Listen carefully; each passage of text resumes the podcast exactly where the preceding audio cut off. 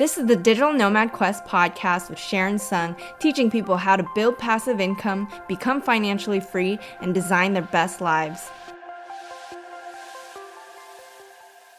Hey guys, it's Sharon from Digital Nomad Quest. And this is Sean with Everything REI. And today we're going to go over how much we make on our Moldy House BRRRR project that we finally completed. So if you guys have been following along our Moldy House project, I think I made like three videos already on this project. So if you guys have not seen that already, go ahead and check out our previous videos and it goes over all of the process while we were doing it. We showed a picture of our cash out refinance check that we got. And as you can see, it's over $237,000 that we got back. And in the caption, I mentioned if you guys wanted to know more of the numbers, I'm to make a video. So a lot of people were curious. So I decided to make this video today. This was the biggest check I've ever received. Was the second biggest check for you, right? Yeah. Second biggest because I flipped houses in the past. So it's really cool to see everything kind of pan out. We have been doing this project for what, seven months or so. And this was my first BRRRR project. So it was really cool to see that it actually worked out. Now, if you guys don't know what BRRRR stands for, it is buy, rehab, rent, refinance, repeat. So we're to cover the steps. We're to talk about how we got this deal. Kind of wanted to do this overview and then go into how much we actually made from it. So first off, when we got this deal, I actually found this on a Facebook group.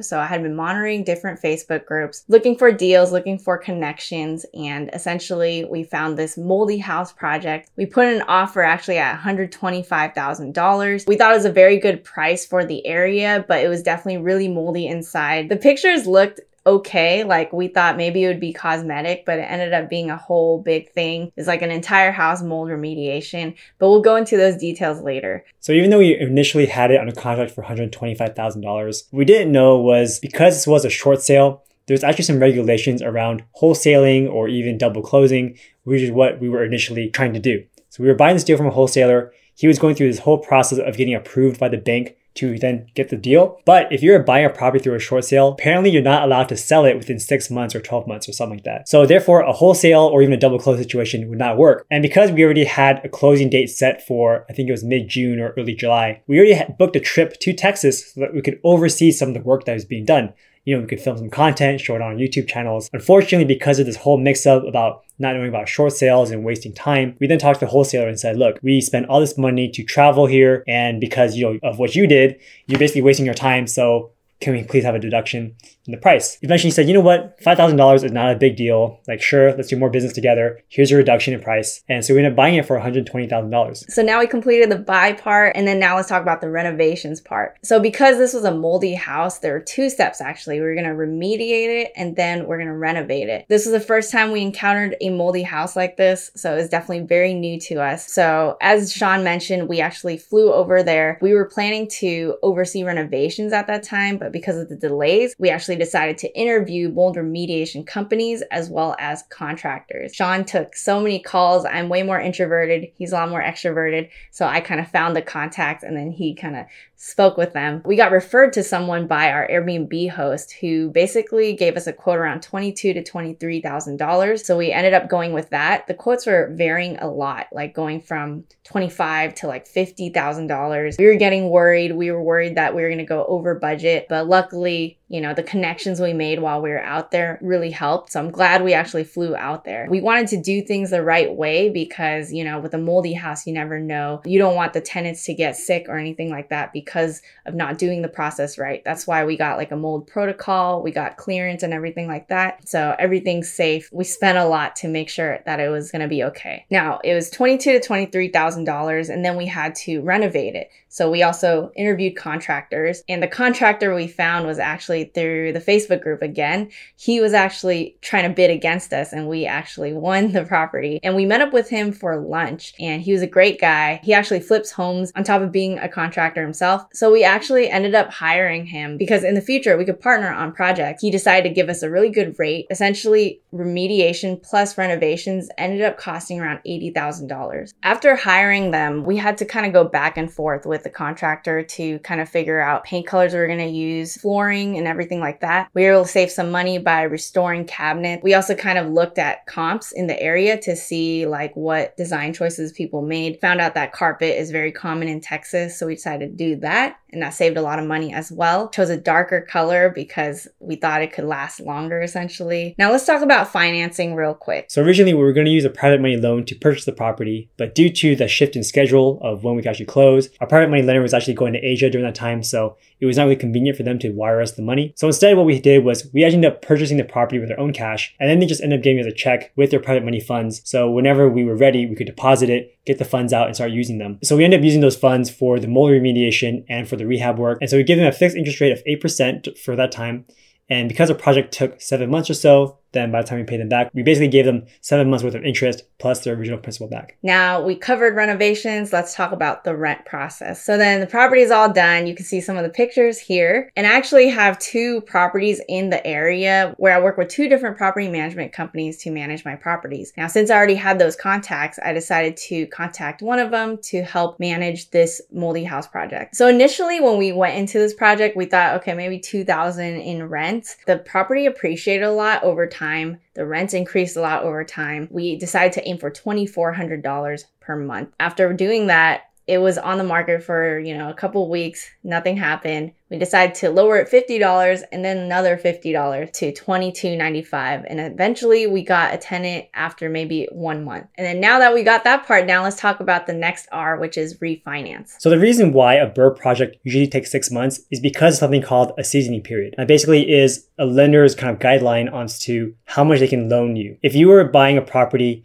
today for 100000 and tomorrow's worth $300,000, the bank is not going to lend you money based on that $300,000 number. They're going to think, oh, well, you just bought it for 100000 it's worth 100000 But after six months, they can use the new appraised value. So by month five, I knew that it takes around 30 days to finish a refinance. So we started the process so that by month six, we could use the appraised value for our loan amount and get a larger loan. So the property actually appraised at $330,000, which we were very happy about because when we were going into it, we thought, okay, maybe like $260,000. Then later on, we're like, oh, maybe like $300,000. And then later it was like, oh, maybe 300 to $350,000. It was definitely appreciating over time while we are doing this project. So $330,000 was a great number for us. We got a loan at 75% LTV. We could have done 80%, but the interest was going to be higher. So we decided to do 75 instead, which means less money we're going to pull out, but we thought the terms were better. But when doing this BRRRR project, we found that the closing costs were $10,000. So that's something you need to know when you do a BRRRR project that you're going to have to pay, you know, a decent amount in closing costs. We're looking at around 4%, so that's pretty high. But with this property, there's a lot of cash we could take out, so we decided that it was going to be worth it. So since our property was valued at $330,000 and we did get a loan at 75% of that, our total loan amount is $247,500. Now, like you mentioned, we did pay closing costs for that. Our closing costs came out to be $10,230.27.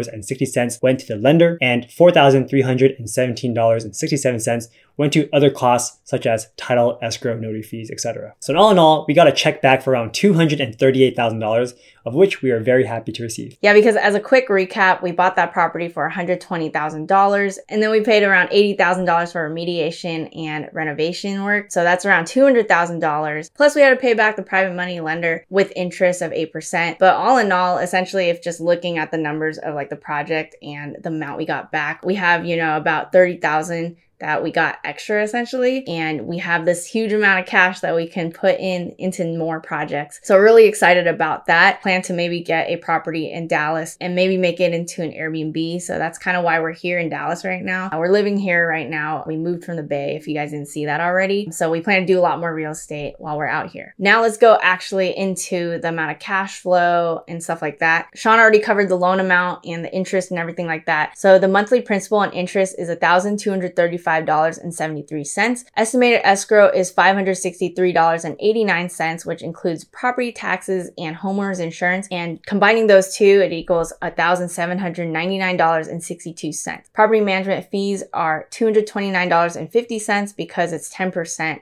of the rental income.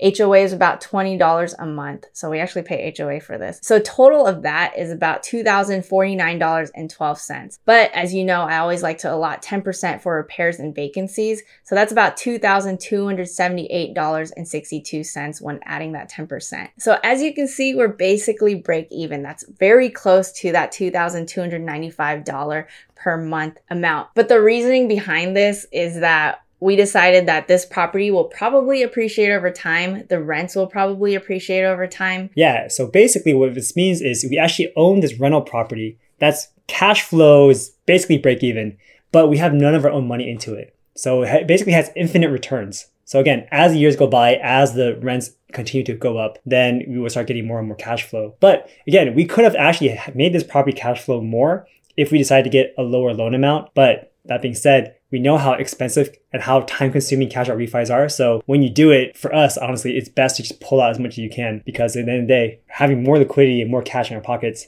is really good. Yeah, and we're going to use that a lot for future projects. So we decided to get more out for this project. Our other passive income from other rental properties can compensate for the lack of rents we get from this one. So overall, I thought we did a really great job on this project. We got a lot of cash back out. We got equity. So I'm very happy with how everything turned out because honestly, it was a huge learning experience for me. It was my first BRRRR project. What did you think about it? Yeah, I think probably the biggest challenge is normally for these out of state rental properties, we relied on our property managers to take care of everything. But for this particular one, because it was so much work, we actually stepped in and we found our own GC, we found our own mold remediation companies. And so that was actually a lot of fun and a huge learning experience. Yeah, like moving forward, I can see us kind of meeting a lot more contractors, a lot more agents, and all these different players. And that's really important if you're trying to build your real estate business. So that's kind of what we're going to do. But overall, like I mentioned, I'm just shocked at how smoothly, I guess, everything went. Even though we did have a lot of these roadblocks, I did mention stuff like quotes being higher and things like that. But I think we're very good at kind of navigating and overcoming challenges.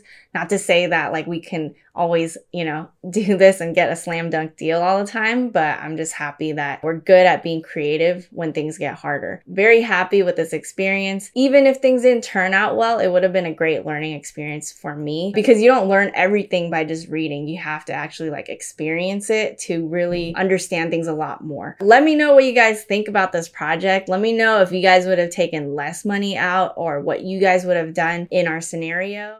So I hope you guys enjoyed this episode. Please make sure to rate, review, and subscribe. It really helps our podcast grow. And thanks again. I'll see you guys in the next one.